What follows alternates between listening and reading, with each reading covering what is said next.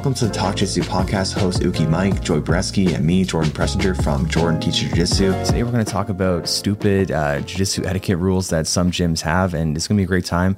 But quickly, we'll just introduce ourselves because this is a new podcast. Originally, we had the Jordan Talk Jiu-Jitsu podcast, but we want to start off. We'll start over with a new name, a new format, and everything. So we'll quickly introduce ourselves, and we'll get right into the podcast. So Joey, let's start with you. Just a brief introduction. Uh, yeah, I'm Joey. Uh, you can follow me on like Instagram at bjjjoey. Pretty easy. Um, I'm a black belt under Jordan. I'm pretty sure I'm his first black belt, so that's kind of a cool little like claim to fame. Uh, I've been doing jujitsu for like 13, 12, 13 years, something like that. Uh, long enough that I've lost count. But, Exactly. Yeah. Yeah, so you're quite experienced, have great jiu-jitsu advice, and uh, yeah, great to have you as a host on the Talk Jiu-Jitsu podcast. And Mike, let us know a little bit about yourself as well. Uh, my name's Uke Mike. I'm 47 years old, blue belt. I've been training just over three years under Jordan. And uh, yeah, I like to do the lockdown. That is my favorite move. And Yeah. Jordan hates that. my least favorite. and if you guys want to learn more about us, uh, we you know we had the former podcast was Jordan Talks Jiu-Jitsu, and you can learn more about us there.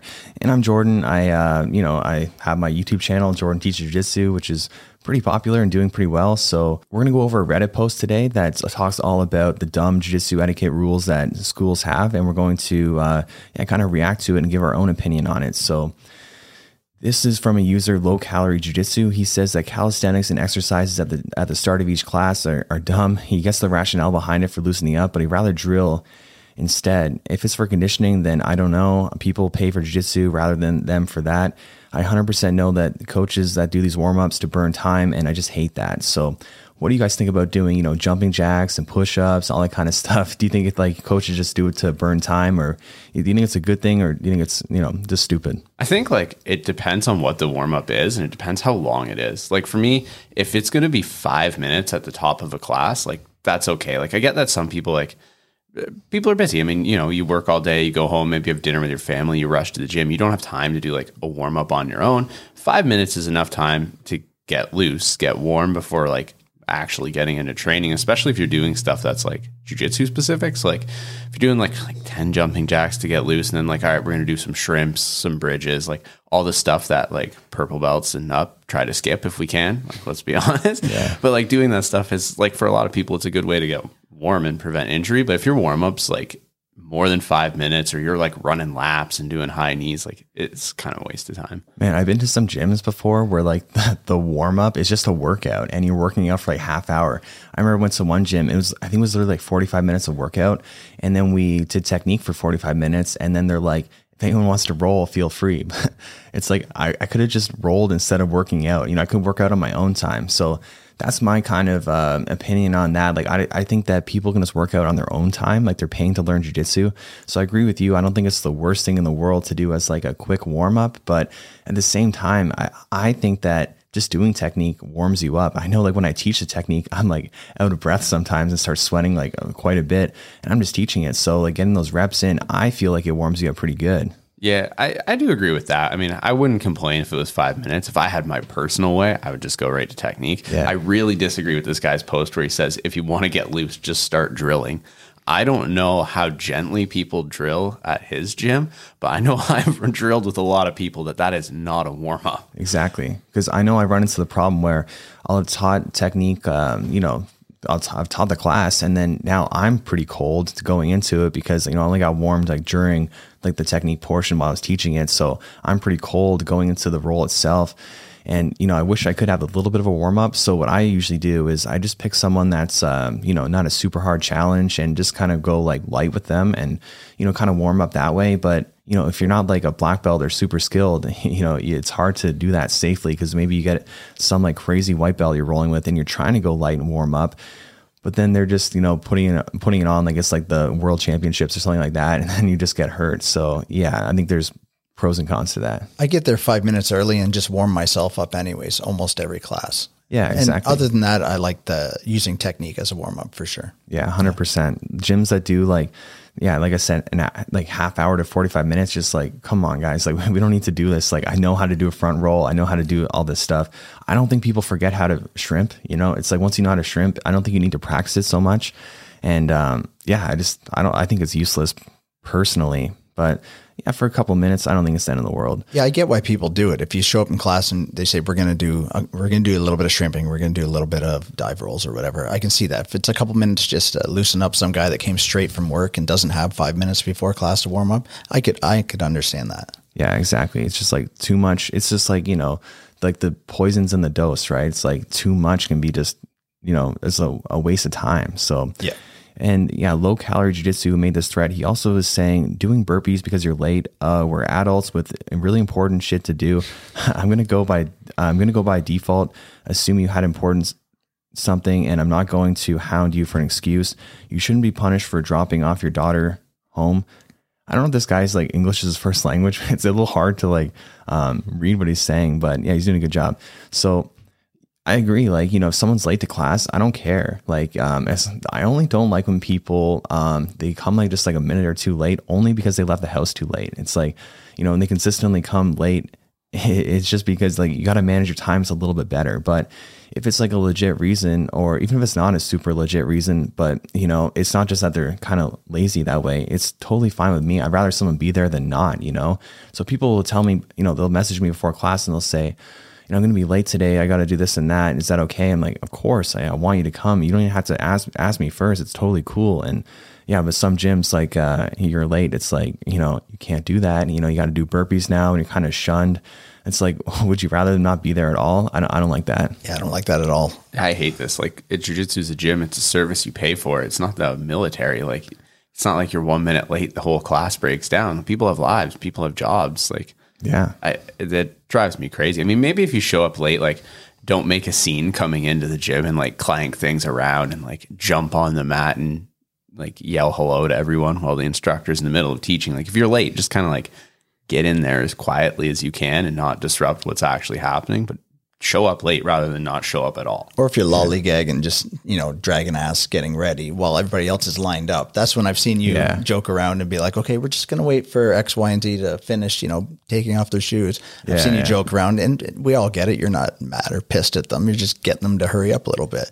It's all good. It's all a good laugh. exactly. Because that does happen sometimes, where people they'll come late or whatever, and they're just kind of just taking their time. Like, Yeah. let's let's go, guys. Let's like get on the mats. And sometimes like instructors make you, um, you know, you have to ask permission if you're late. You got to ask permission to get on the mats. Like, it's like, are you serious? You know. That blows my mind. Yeah. Yeah, I don't like that. No. No, exactly. I- I'm not a huge fan of that at all. I'd rather someone be there than not at all. So he also says students mopping the mats. Yes, it's nice when, when offered, but my response is no way. That's what you pay me for. And if they insist, sweet. I'll, but I push back ASAP, but poofed on expecting that. So yeah, I agree. Like, you know, it's nice when people offer to help clean the mats, but you know, people they pay like like over hundred dollars a month to be there. So how can I get them to, you know, how would I feel right getting them to maintain the gym for me? It's a little different. Like the first gym I was at and Joey was at too, like it was only $35 a month because it was more of like a more of like a program as part of like the military and uh, we're not in the military but it was open to civilians and you know I, I get it like the guy is not getting paid that much to do it and you know it should be more of a communal thing so that was like zero issue at all but you know like if you pay a good money to be there and then you also have to clean i don't i i think it's nice when people offer but it shouldn't be expected Also, that mat space when we started was like what fifty square feet, Yeah. so it took like two minutes to mop. Exactly. It was an, it was an old old squash court. I've been in a couple different squash court gyms, and they're uh, yeah they make for uh, a small training space. That's for sure. I usually end up um, mopping at the end of class. I don't mind at all. And, and, and there's always people that offer to help me. I just say, no, I got it. And plus, I also sort of work at the gym as well. Yeah, So, exactly. We pay Mike to uh, to clean and and just maintain the gym. So yeah, it wouldn't make sense for me to make someone else do it. It is nice when people offer to help you, and some people do. You know, I see like uh, like Brad. You know, he always like he always helps out and whatnot. People put the benches away too. It's really nice of them. But I've never expected of someone. Just like it's nice to offer, and uh, I'll say yes if they want to help. But yeah, I would never expect it. Yeah, I always appreciate it when somebody helps, but I never expect anybody to help me. That's my job. Yeah, hundred percent, exactly. He also said he also says, uh, "Don't ask higher belt to roll." I bought into the this is a call out thing, especially after watching Henzo the Henzo documentary, but now I realize not that's not it at all. So yeah, you know, the whole rule of not being able to ask a higher belt to roll is so dumb. You know, it's like I think a lot uh, jiu-jitsu suffers from like um like idol worship and like acting like uh, a lot of not I wouldn't say a lot of black belts, but some black belts they really kind of try to create this like holier than thou experiences. You can't ask them to roll; they're too special, you know. Yeah. Like the only time I'll say no to someone to uh, that's a lower belt to roll is if I'm competing or getting ready for something, or I'm specifically wanting to train really hard that day, and um, you know I'll say no, but I'll say it nicely. But other than that, you know I'll, I'll roll with anyone. So yeah, it's really stupid. Like if you can't ask a higher belt to roll, like how are you ever going to get better? Because you need to roll higher belts, you know. So yeah, what do you guys think about that? Yeah, I think that's it's ridiculous. Like if that's a rule at a gym that you can't ask a higher belt to roll. Like what am I just supposed to just sit out because someone's sitting there not rolling and they don't want me to ask them? Like and if you're a higher belt, like we're black belts, like does it hurt my ego if a white belt asks me to roll? Like I don't understand why you wouldn't want that. Exactly. I like when people ask me. I like when people want to roll with me. You know, like yeah, it, it, makes zero sense at all. Like, have you ever had it happen where someone actually says no to you, like when you were a lower belt, or if you had a mic, uh, because you are a lower belt? Where somebody says no to me? Yeah, has no, that ever never, happened? Never, Yeah, never. I've never had that happen. I've I've never had it happen. I think the reason is because we belong to a really modern school, like um, you know, that has like modern etiquette and modern, like I guess, just practices where it's like a lot of the old school, it's almost like traditional martial arts, and um, in that sense, where they have all these weird rules that don't make any sense. I kind of, I think that's where it kind of comes from. So if you go, if you belong to one of those schools, it sucks to be you. I think it start, probably started with an ego thing. Like, how dare Yeah. that lower person ask me to roll? I will ask you if I want to roll you. Well, a lot of these things on this list are very ego related, like pretty much all of them, and we'll get through even more. And it's just like you know, people think that jiu-jitsu like weeds out the ego, but no, it doesn't. Like there's uh, tons of people with ego, and uh, yeah, jiu-jitsu just littered with it. So it's it's pretty awful sometimes. So this per- they're also saying uh, uh, leg locks are dangerous, and he's saying nah, it's just most coaches refuse to accept the future. I, for one, accept our leg locking overlords. So I agree. You know, some people are really like anti leg lock. Their gyms don't do any leg locks, but our gym does do leg locks. And have we ever had an injury due to a leg lock? I don't think so. Not a serious one. Like Yeah. you might pop a pop something and you're fine, but nothing torn or nothing that requires surgery or anything like that. Yeah, I don't know if this is going to be news to like some gyms that are like, we can't do leg locks; they're too dangerous. All joint submissions are dangerous. exactly. That's why they work. Yeah, I've been saying that for a long time too. It's like you get your arm like uh, hyperextended, you know, now your elbow's all messed up, or your shoulder's are really bad one too. Like Kimura's can Oh, yeah. Tear apart your shoulder. Sh- a shoulder is pretty important, you know. Like a knee is very important, obviously. So like, um, you know, you need it to walk, but everything you have is important. Even just like chokes, like you know, if you just hold out on chokes constantly, it's not good for your brain either. Which I know some people that do that, Yeah. and it's not very smart. But you know, it comes down to jujitsu culture of your gym. It's like, are your training partners safe or are they just like reefing on things? And um, if you belong to one of those gyms, it's not that the leg locks are the problem, it's they are the problem. And at our gym, we haven't seen any more injuries related to leg locks than we have for any other uh, submission. It's got to be equal. And we have a very low rate of injury. Like people rarely get hurt because we just train smart. Yeah, like if you're a good training partner, it doesn't really matter what submissions you're doing. You won't hurt your training partner because you're a good partner. Like it, it- people who say like one submission's too dangerous to train, I, I don't get it because the whole point of what we're doing is learning how to hurt people essentially, just in a controlled environment where you trust your partners not to do that to you. Exactly. And I'd even argue that it can be harder to hurt some of the leg lock just because it takes more time to set up. It's like someone's grabbing your leg. For the most part, you should have time to react to it and tap. Where it's like some submissions, like maybe someone throws on like a really quick armbar or Kimura really fast, it can be less time to really interpret what's happening. Where it can still happen with leg locks, but I just think that like a lot of them you can kind of feel the setup as as it's happening and you know have time to think about, yeah, I got to tap.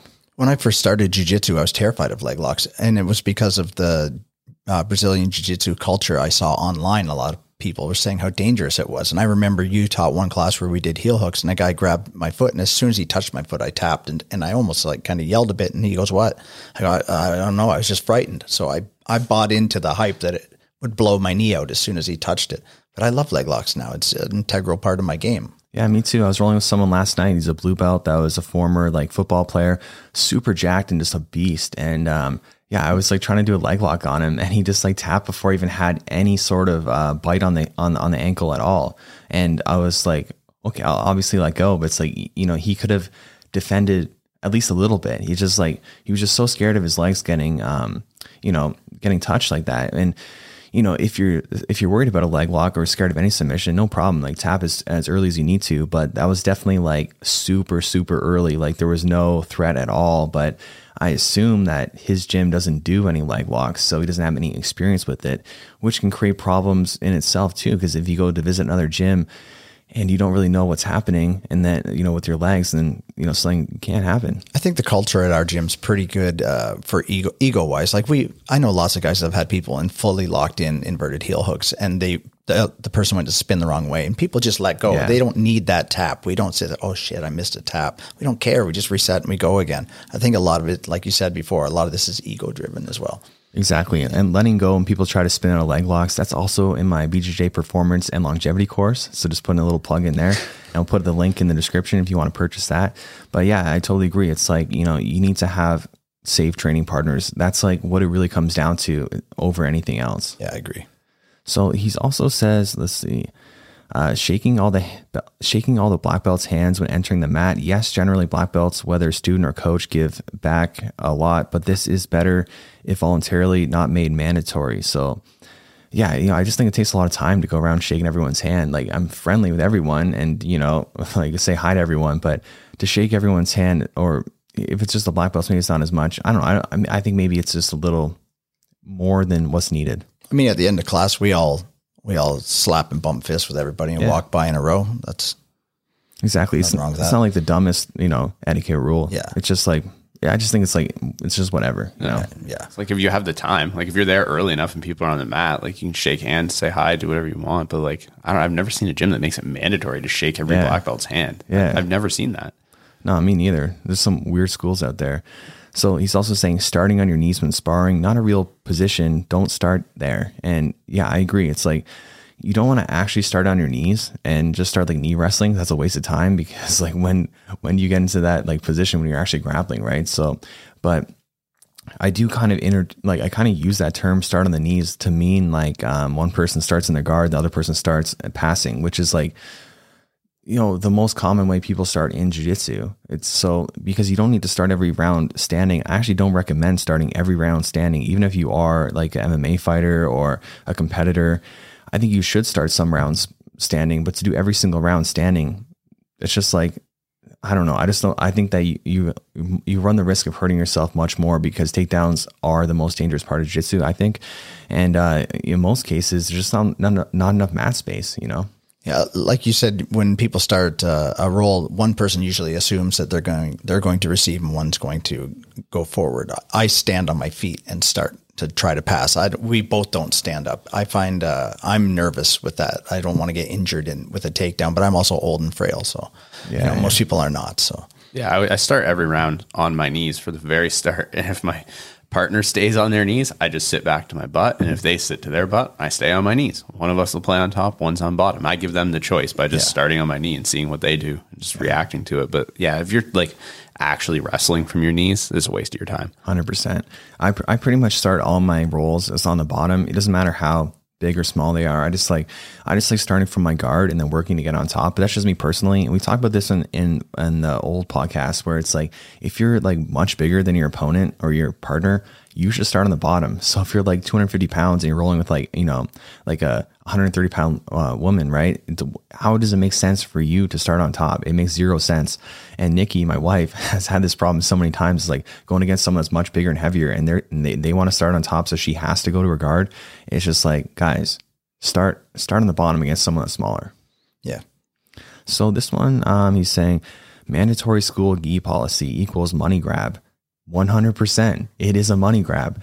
And I say this, but I have a lot of, um, you know, friends that are gym owners that do implement this policy. So I wouldn't want to, you know, sound like I'm talking shit against them or, but just the reality is it's just 100% for money. They'll say it's for like, you know, to be like a team and, you know, to everyone wear the same stuff and whatever. But, uh, that's just what they're saying, you know, in my opinion, they just want the money. I mean, I'm sure that is some of it. Like look, we look like a team. Everyone's kind of dressed the same. Like when new people come in, it's really easy to figure out what size of gi or get them a gi. They don't have to go through the stress of like buying all that themselves. But if that's the only thing it is, are you selling them for the cost you paid for it? Yeah.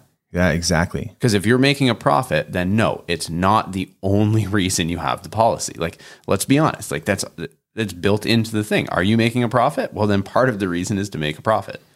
Yeah, exactly. It is what it is. I mean, Gracie Barra, and not talking shit about them. There's some great Gracie Barra schools out there, but they do charge a lot of money for a gi, and you have to wear the Gracie Barra gi. So, like, I know they charge like two hundred twenty dollars or something like that, like a huge amount.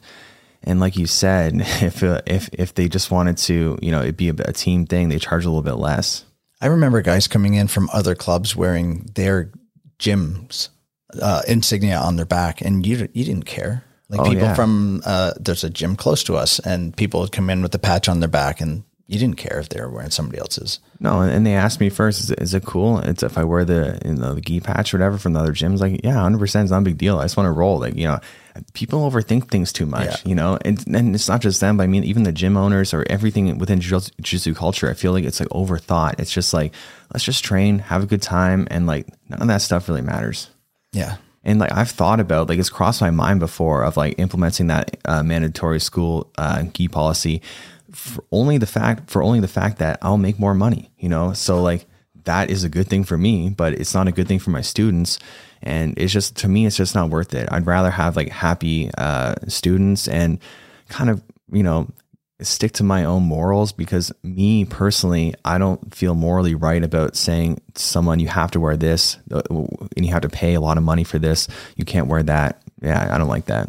Yeah. And for some schools that are part of like affiliations where it's like that's an affiliation requirement, like if you're going to sell mandatory gis to your students, you have to at least like I think like morally be willing to work with students. Like if someone says like, Hey, I really want to join the gym, I don't have two hundred and fifty dollars to drop down on this gi. Like you got to work with them. You got to find a way like, uh, you can pay it off in like installments over time, or like we have like a gi that someone else bought that didn't fit them. Like you can have that for a discounted rate. Like not that I'm like condoning the mandatory gi, but if you're going to do that, morally, at least work with people who can't afford it. Yeah, I agree. And if you're gonna have like visitors come drop in, maybe make a you know an exception for them because I know some places if you drop in there, you have to buy one of their gis or their rash guards. Yeah, and and a lot of them don't have loaner ones just to, to borrow. You had to buy it. So so I thought for sure you'd have the loaner one. no, one of my friends, he was going to train at uh, Atos, but he didn't have the the rash guard set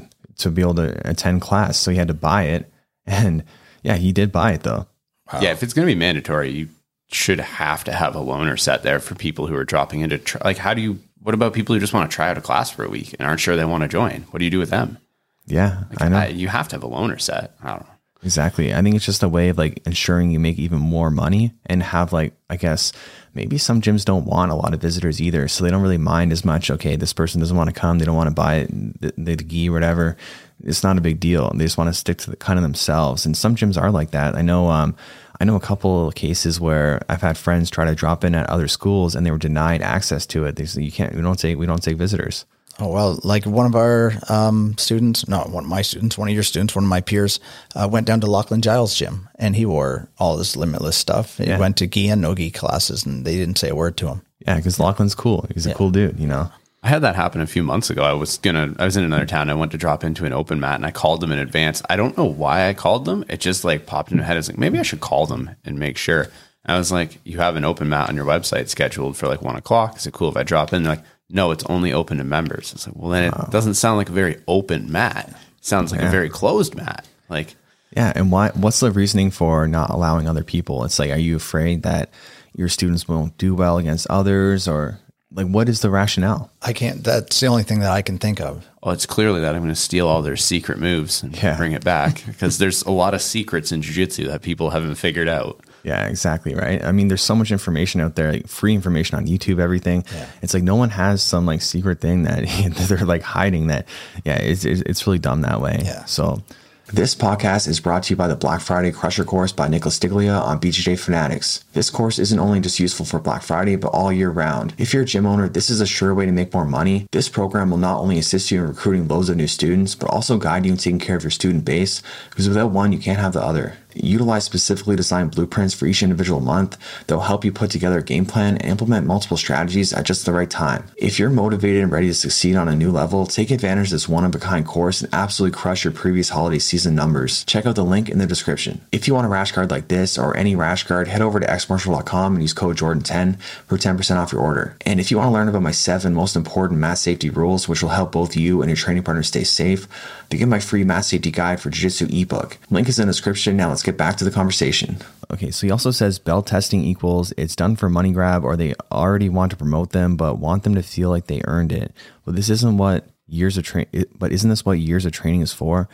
So yeah, you know, I agree. especially like when there's like belt testing, when it's like a seminar and you have to pay like a hundred dollars or hundred fifty dollars for the seminar and grading. It's like that's just like another fee. It's just another way to make money for the gym. You know, like if we have done annual gradings before, but I prefer not to do annual gradings. We've done it before and never charged anything. And a lot of gyms around here, they will do like we have to donate to the food bank, which I I like that. I think that's really cool. Which probably we should have done that really. Well, there's probably people listening thinking, well, yeah, but you got, you're a successful uh, gym owner, but you've always been like this since you started. You, yeah. you never charged for, I've never paid for a belt. Exactly. And one gym I was at, they would charge $35 for a stripe. Oh, geez. Yeah. That tape's not worth $35. Yeah. So, like, a lot of things I've experienced, I've wanted to do the exact opposite of and be like, not like them. So, like, I remember that gym too open mat was like $15 for people to come. And like, I've been going to open mats for free. And then now I'm trying to get my friends to come out to my gym and do open mat, but I have to charge them for it, you know, and it just doesn't make any sense to me. And I've never charged for a drop in fee. And one of the main reasons is because when I used to go, well, yeah, when I used to go to um, Bruckman's MMA uh, in Oshawa, I drive an hour there to go train. Justin would never charge me and he would never charge anyone. And like, I just love that. And I want to pay that forward. So we don't charge any drop ins at the gym either. Someone wants to come train. I just want to train with them. So people are always like shocked. And I love when people come from like Toronto and Kingston and wherever. Like, we're getting a lot more visitors. And, you know, I, I don't expect anything from them. I just want to train if they want to buy a t-shirt or something, that's cool. Like, you know, you get something out of it and that's a great way to support the gym too. But yeah, I never charge drop in. The drop in always gets me. It's like, is your business so strapped for money that you need $10 from a guy when he comes through town once every six months? Like, is that what keeps you afloat? Yeah. I, I, don't understand the drop in fee at all. Well, the places with the drop in fees are oftentimes the same ones that have the uniform policies and the and the gradings that are char- charged for gradings. So it's like, man, they find every possible way to make money. They must either they're, do, they're doing really well or they're like not doing great and need to charge every possible opportunity. But I know that it's not the latter; it's the former. It's uh, they're they're doing well. I remember paying for the the thirty five dollars for a stripe, and like even then, I was thinking like, what and they're like, it's the grading fee. It's like my fee to grade you. I'm like, what did you do though? Like, yeah. you didn't do anything. You just said it's time for a stripe. Like, I, I never understood. Like, what was I actually paying for? Like, was it like, oh shit, I'm gonna have a hard time affording groceries this week? Well, it looks like you're due for two stripes yeah. this week. Like, that's the problem too. When it's like you're in charge of like when people pay you for extra stuff, you know, that makes zero sense. I don't think a lot of gyms out there do stripe uh, grading fees. But yeah, the one we did did, and it was just weird. And it, it incentivizes them to promote people too fast, probably yeah. too, as well, right? To make more money. Yeah, I know some people just like avoid gradings altogether because they don't want to pay the money, and and and they just want to be like, you know, get so good that they're like forced to be graded. So like to say they're like purple belt level now, but they're actually like white belt because they never went to any gradings. Well, I mean, it's just like yeah it just it's, it's a funny thing like that. I feel like that was me at blue belt. We used the gym i was at when i was a blue belt would do like one grading at the end of the year during christmas time. But it, it just so happened that like i was a student when i was there. So every christmas i would be done school on like the 18th of december and i'd go home to visit family and stuff and their promotion would always be on like the 21st so i missed so many of them eventually. They're like we don't usually do this but we're giving you your purple belt because you just won't ever be here for the grading. So like yeah you just got to get it. I didn't have to pay a fee or anything, but it was nice just being like, yeah, well, But How does Yes, that? Uh, but how does that even make sense that they would do that? Because it is such a like a college, a university town. So like, don't they realize that a lot of people are in the same boat? And to say that we don't normally do this, like, why not? You know, make exception. I make exception all the time for all sorts of different reasons. Yeah, and I've never understood the like one promotion at the end of the year kind of thing because it's like, well, what if someone's ready in April? Like Yeah. they have to wait till December now to get their belt? Like, shouldn't you just give it to someone when they're ready? And the people are ready at all different times of the year.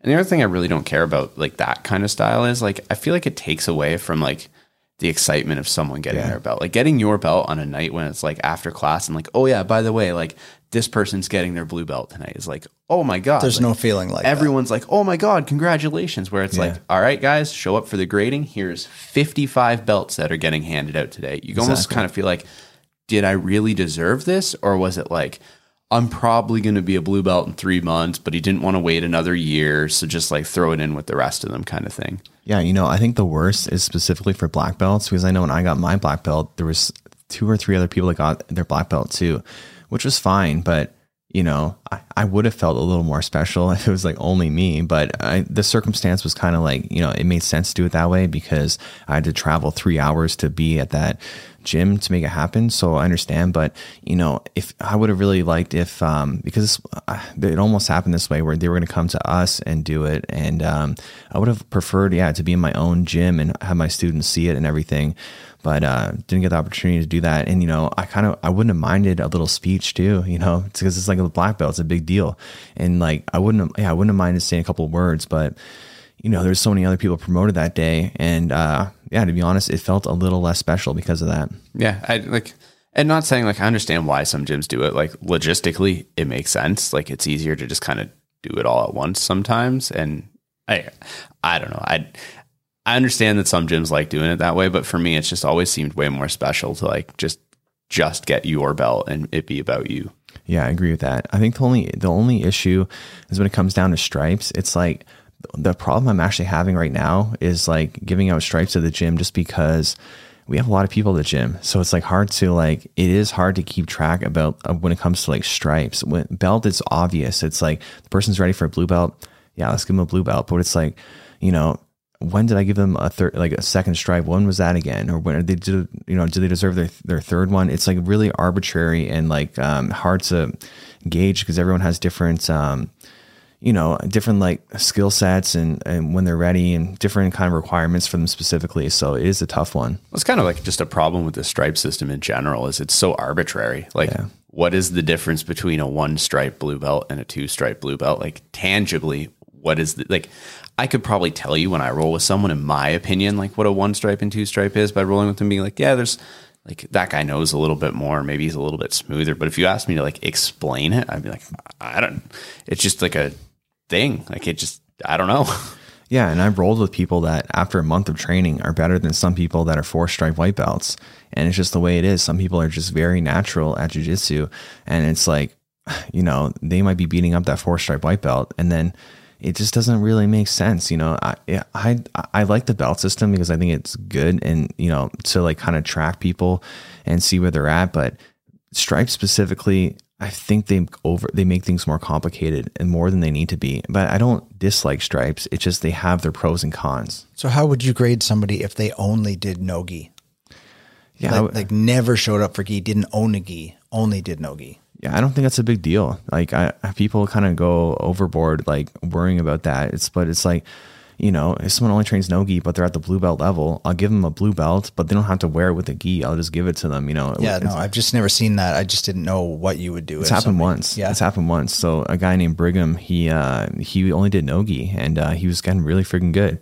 And it's like um, you know, I can't make you do something you don't want to do. Like come come to gi class if you want to get graded and get good at gi too. It's like, no, you're a blue belt in nogi. It's like yeah, I, I don't think it's a big deal. And I've had some, someone ask me that the other day too. It's like they only want to do no gi, or they can only come like one gi class a, a week. So they wanted to know if their no gi, uh, you know, if that contributes to their, you know, their gi grading. It's like, of course, you know, if you, it's, it's all grappling. If you're like, if you're good at grappling, grappling, you're good at grappling. It doesn't matter if you wear like, you know, pajamas or not when you roll. You know, it's just you're good or you're not. Should all transfer too. Like in theory, like all the skills should Yeah. be transferable. I know some gyms who just do Nogi will give out instead of like a, an actual belt, they'll just give like a ranked rash guard or something. Yeah, Like, yeah. The cheapest one probably you can find on Amazon that costs like twenty bucks.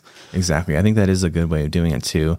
But yeah, just giving some, tying a belt around someone in Ogi isn't the end of the world either. You know, people Yeah. people overthink so much of jujitsu, and uh, yeah, it's unfortunate. So, so he's saying it, what's indifferent to him is os. When people say os, he says I don't ridicule people, anyone for enjoying the use of the term. I just never felt right saying it myself. So yeah, I've never been like an os guy, but like if someone says it to me, I'll say it back because Yeah. I you know it's just like almost like a polite thing to do you know or they'll like write a comment on youtube like os and i'll say yeah os you know but like i'm not going to be saying os all the time but i don't care if anyone does it it's not a big deal I'm the exact same way. I don't care if anybody does it, but I don't say it myself. Yeah. Yeah. I don't think I've ever said it. I have no idea what it's supposed to mean. People have explained it to me. I'm like, I, I don't know. I don't know what it means. I'm not going to say it. I'll say like, Yeah. cool, nice. I don't know. Whatever it translates to, I'll say that. How about that?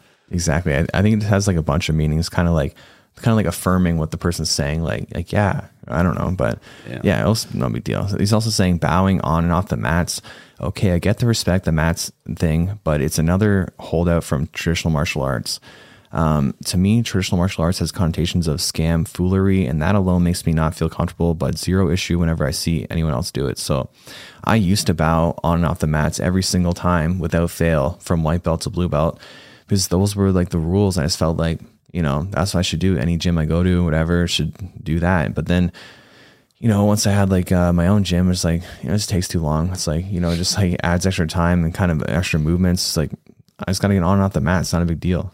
Yeah, I don't know how I feel about the on off the mat, but like we bow to like whoever's teaching class. Like you bow Yeah. into the class and like bow out. Like if you have a real problem, like if it's part of your school policy, how long does a bow take realistically? Like Split second. split second.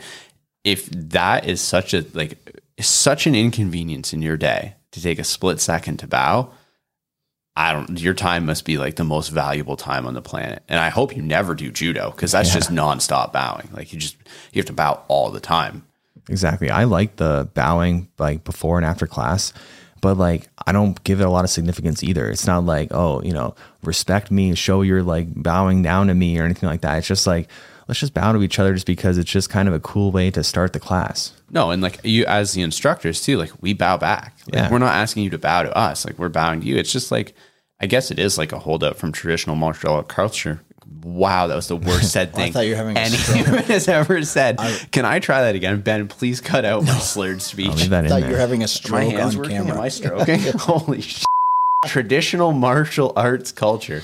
But uh, I don't necessarily think that just because something's a holdout from traditional culture makes it bad.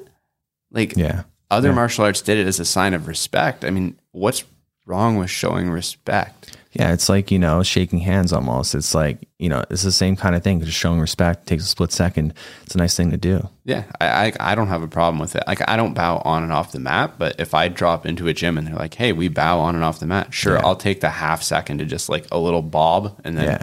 back onto the mat. It, it didn't. Like I don't have to like do a whole bow and like get down on my knees or anything. Like just a little bow. Like it Yeah, is what it is. People overthink things. And another one he has is uh, master and professor. I don't like because their connotation in America, but in Brazil, mestre and professor, no problem.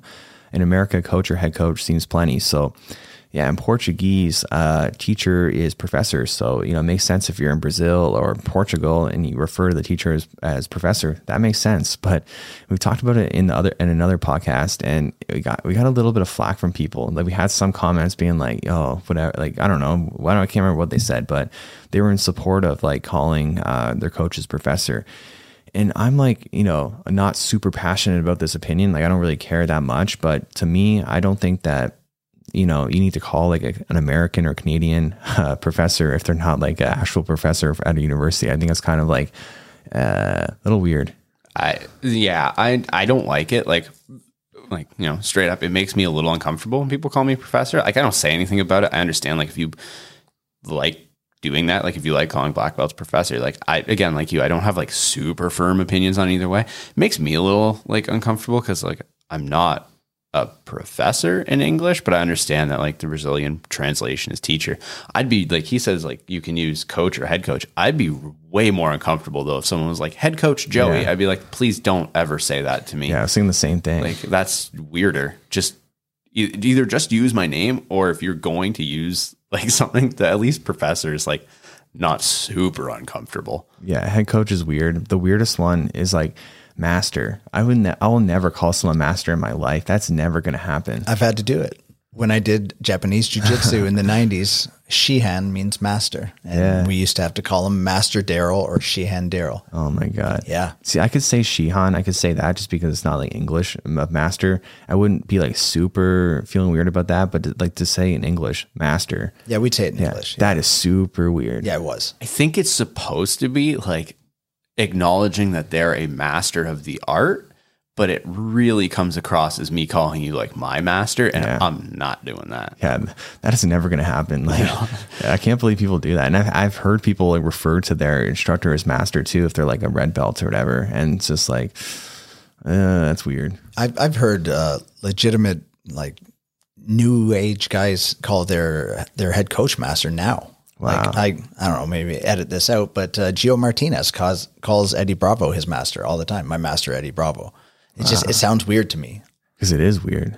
I would much prefer being called Mister than Master. Yeah. uh, yeah. I just that makes me really uncomfortable. I've always just called you Jordan because that, Yeah. that's what you said. Hey, I'm Jordan. All right, cool. It's just easier that way too. I mean, if there's like other coaches and you're saying, "Hey, coach, coach," or "Hey, head coach," you know what I mean? It's like it's just confusing. You know, I go by Jordan and Dad when it comes to my kids. So like those are only like words I kind of respond to, and uh, anything else, just like I got to think for a second. Like, what do they mean? I'm gonna call him Dad from now on at the gym. There's definitely been times at the gym. I like that. But there's definitely been times at the gym that like when people are doing a technique, someone will be like, coach. And I just like, because like you said, like I don't go by that. Like it just, I, I tune it out. And then someone's like, coach, coach. And then I'm like, oh, that's me. like I have to do something. It's easier. Someone says Joey. I immediately like, oh, that is my name. I will respond to this. Yeah, like what we've been going by for our whole lives, you know. Yeah. So yeah, all these like extra things are are just unneeded, I think.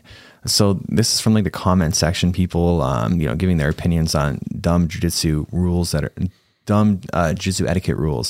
So this is from Hubble Bubble. He says, "No water until you're told you can drink." Well, was once yelled at by a coral belt for going to take a drink out of my water bottle.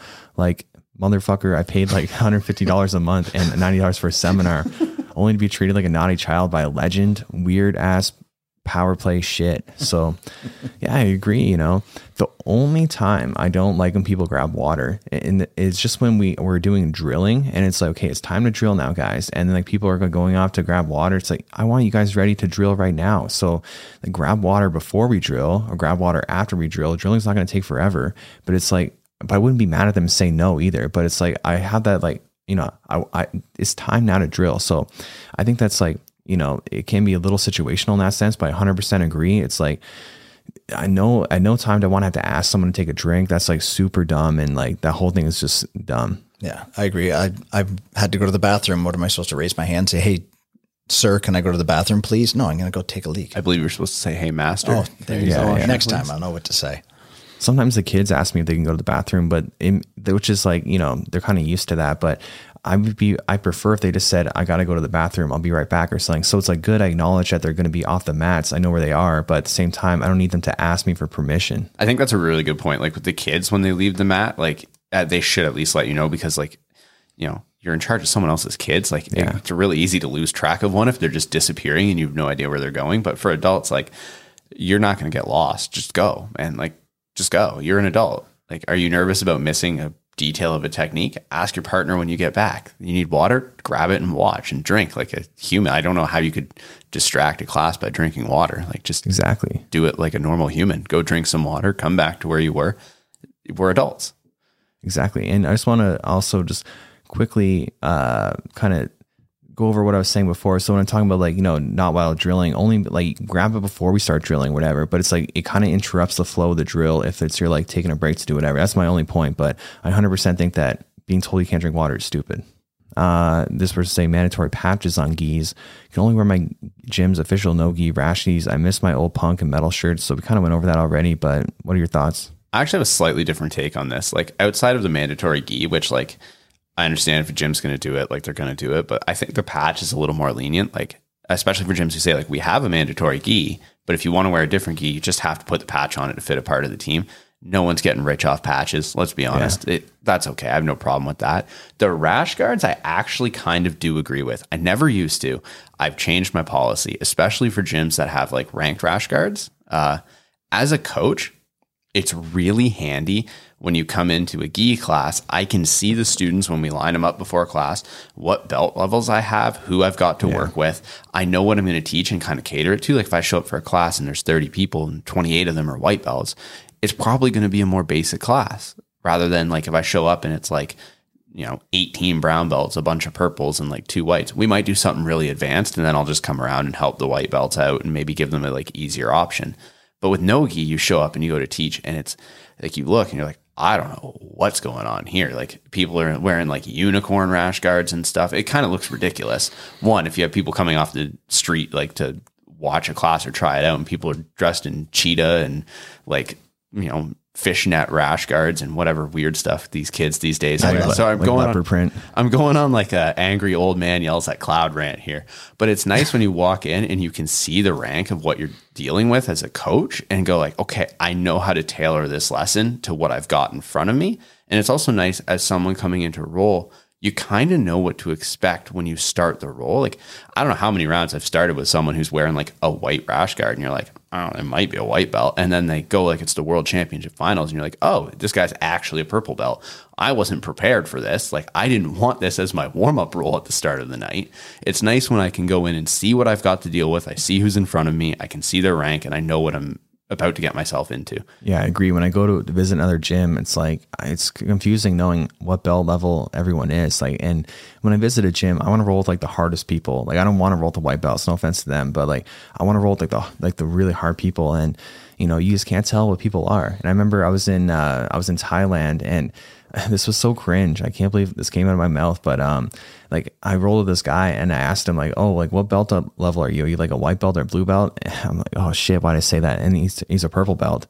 I'm like, ah, I wish I didn't say that. You know, and I should not have started with white. I should have said like I should have said like up, or I should have said you like a purple belt or brown belt or something. Or if I'm gonna say something like that, to kind of give him like like a compliment or something. But yeah, I learned from then on. It's like don't ever say something like that again because you might completely screw up. Or if you do, always go high, don't go low. And yeah, I feel I felt really bad.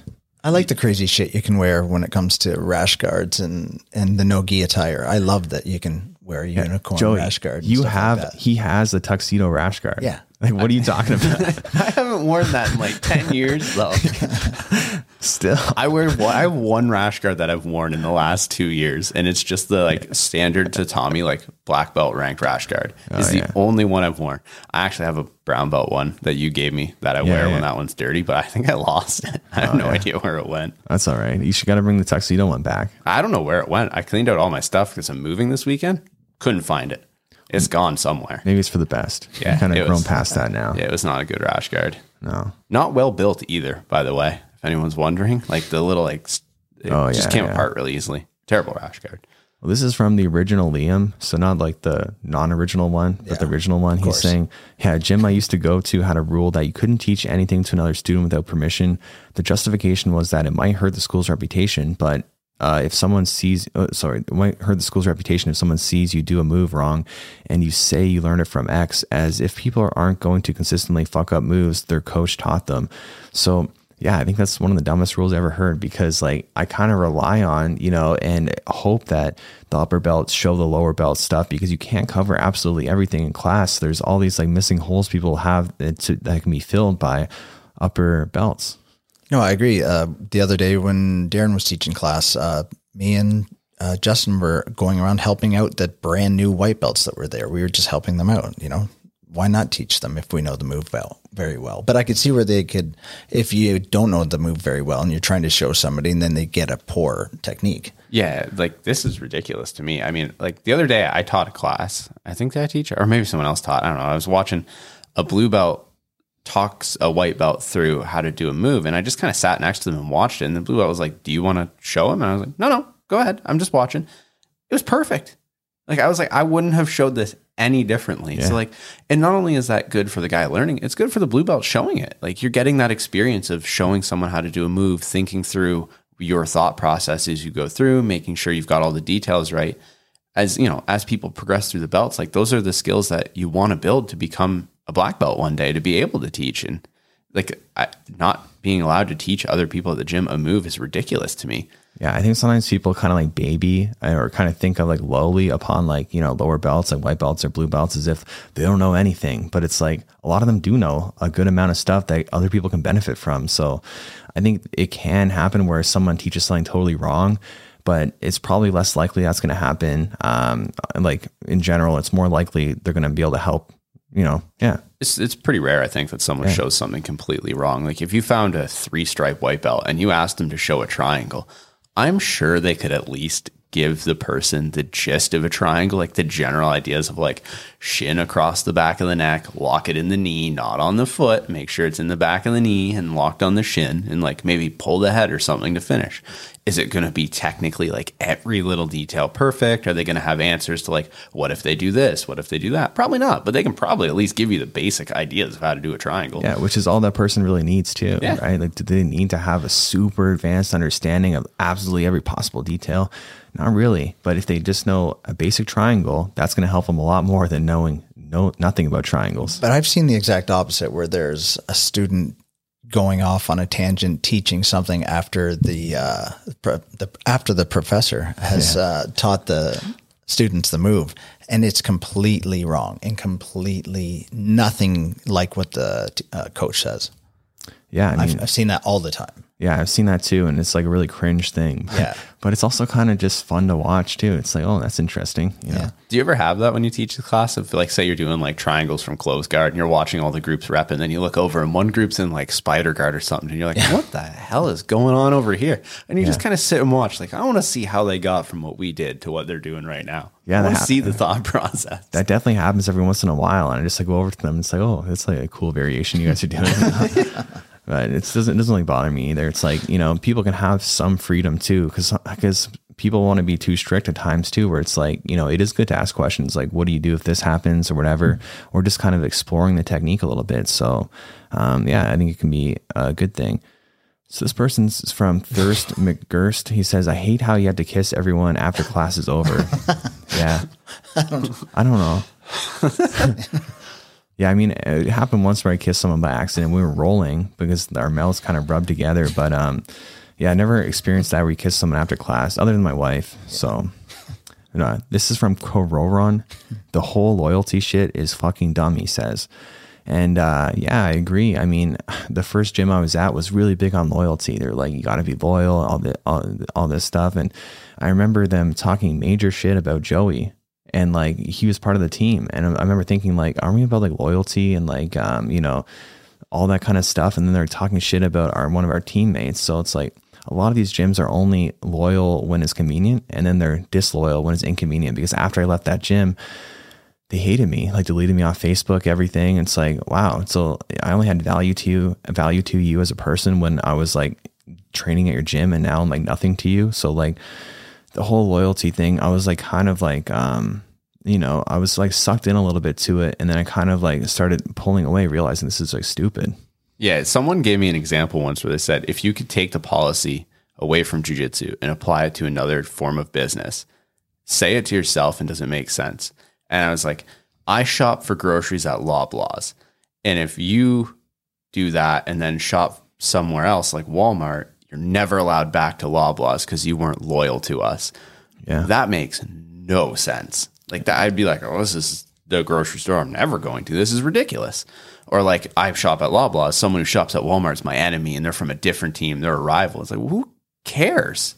Yeah, exactly. You just get your groceries, man. I mean, if you do like, if you go above and beyond for the student where you're doing so much extra for them that you want the extra back, then I can understand that feeling. But even then, I would never expect that from someone because for me personally, I never want to feel like someone owes me anything. So even if I do go above and beyond for that person and then they were to leave or whatever, I feel bad, but I wouldn't make them feel like shit or anything. It's like, okay, I just kind of, you know, it's whatever. Like they, they obviously went for a reason and they think it's best for them, maybe it is best for them. So yeah, I think it's uh, you know.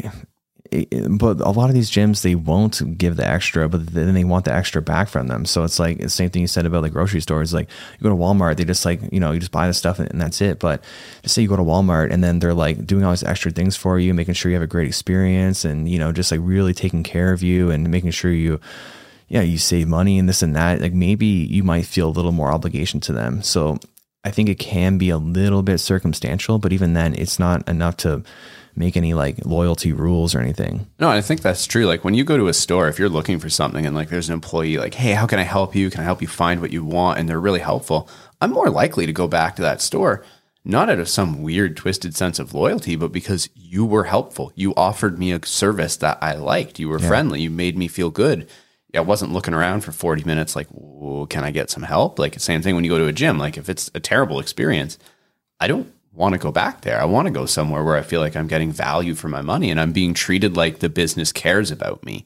Like, yeah. ultimately, as a gym, if you're not letting students train somewhere else or you're worried about losing students, just offer a better product. Like, yeah. Offer better coaching, offer, you know, more attention to the students, offer better for some people, like not everyone, but better prices, better deals. Like if a student can't afford something, will you work with them to help them afford it? Or will you just say like, screw you, man, you can't afford like some gyms are like $300 a month. Like a lot of people can't afford that. But if it's like, hey man, the price is $300 a month, but we'll find ways to work around that if that's the problem that stops you from training, like going out of your way for students will build that sense of loyalty not because they have to feel it, but because they want to feel it. They're proud to be a part of the team. Exactly. I think like loyalty in that sense almost people view it it's almost like it makes up it's you have to compensate for something. It's like your your product isn't good enough so you want them to be loyal and that's why they stick around. But it's like no you want them to stick around because you have a great product and they want to be there. So never like obligation to be loyal but like a desire to be loyal. But again like the loyalty has like a connotation where it's like making up for something in, in my eyes so let's see what other people have to say so uh, I've never gone to any other gyms than than yours, so I don't really have the experience of you know. Yeah, you should have been to uh, our first gym. You would have. Wouldn't have liked it very much. No, no, definitely not. So this one's from uh. He says, "Bowing to photos of dead, almost dead people before class is my great is my greatest peeve." So I never experienced that having to like bow to like pictures of like you know uh, Helio Gracie or whatever or anything like that. But I know some people, yeah, they do. How do you guys feel about that? I don't really care, man. Like it, what again? Half a second to bow. You want me to bow to your weird picture? I'll give it a little nod. Like it doesn't mean anything to me. I'm not like bowing to this picture in reverence, but I'm in someone else's place, and I'll just go by your custom. Like you want me to bow to this picture? I'll bow to this picture. I don't doesn't really inconvenience me. I'm more inconvenienced by that guy's ridiculous username. Man, you got to find something that's easier to pronounce. It's probably something that's carried on traditionally from traditional martial arts, like Japanese yeah, jiu-jitsu like or most uh, judo or Most judo gyms yeah. have a picture of you know like their founder, and you like you bow to this guy because yeah. he started the thing you're doing. Like I don't know, it's a little bit of respect. Like just because he's not alive anymore doesn't mean you can't show a guy some respect. Yeah, I agree. I agree. And the, this person, this is Tree Fort Ninja. He says, not facing your instructor when tying your belt, fucking stupid. Charging for belts or promotions. I skip all promotion ceremonies. And uh, yeah, I, I agree with that. Of like, because there is like I've been to gyms before where the rule is you can only tie your belt facing the wall. And you know, I used to do that out of respect. Um, well, I still would do that if that was the rule. It's no problem. But I would never like um, do that in my own gym or force people to do that. It's like I'm just gonna tie my belt because it came off. I'm not gonna like do anything special, and I wouldn't care. I wouldn't even cross my mind if someone tied their belt in front of me. That's that's crazy. yeah, I don't care if people tie their belt facing me, but like I don't usually face people when like if I'm you know if it's you're about to start a roll and your belt's just a little untied I'll just quickly retie it but like if I'm actually taking it off to like retie it I'll always just face away not out of some weird like it's a rule but like I don't want everyone just like look at me flash my gut at you as I retie my belt like I'll just yeah I don't have to do I don't have to like flash everyone my stomach like yeah, you don't want to blind them. yeah, I'm really pale, so like the lights reflect a certain way. If my belt comes off mid roll, I just grab it and toss it to the side, and I do I do it up afterwards. I, and I've never caught shit from anybody for that. So I imagine that's okay. Yeah, exactly. What I do with I only do with my pants. If like my my pants like the string comes on undone. Yeah, same. Yeah, I'll face away from someone. I'll turn around. But even then, it's not like you can see anything. Yeah. But it's just like I don't know. It just feels like a little bit of a private thing to do almost. Exactly. I agree with that. Yeah, but to me, personally, the tying the belt isn't as much of an issue.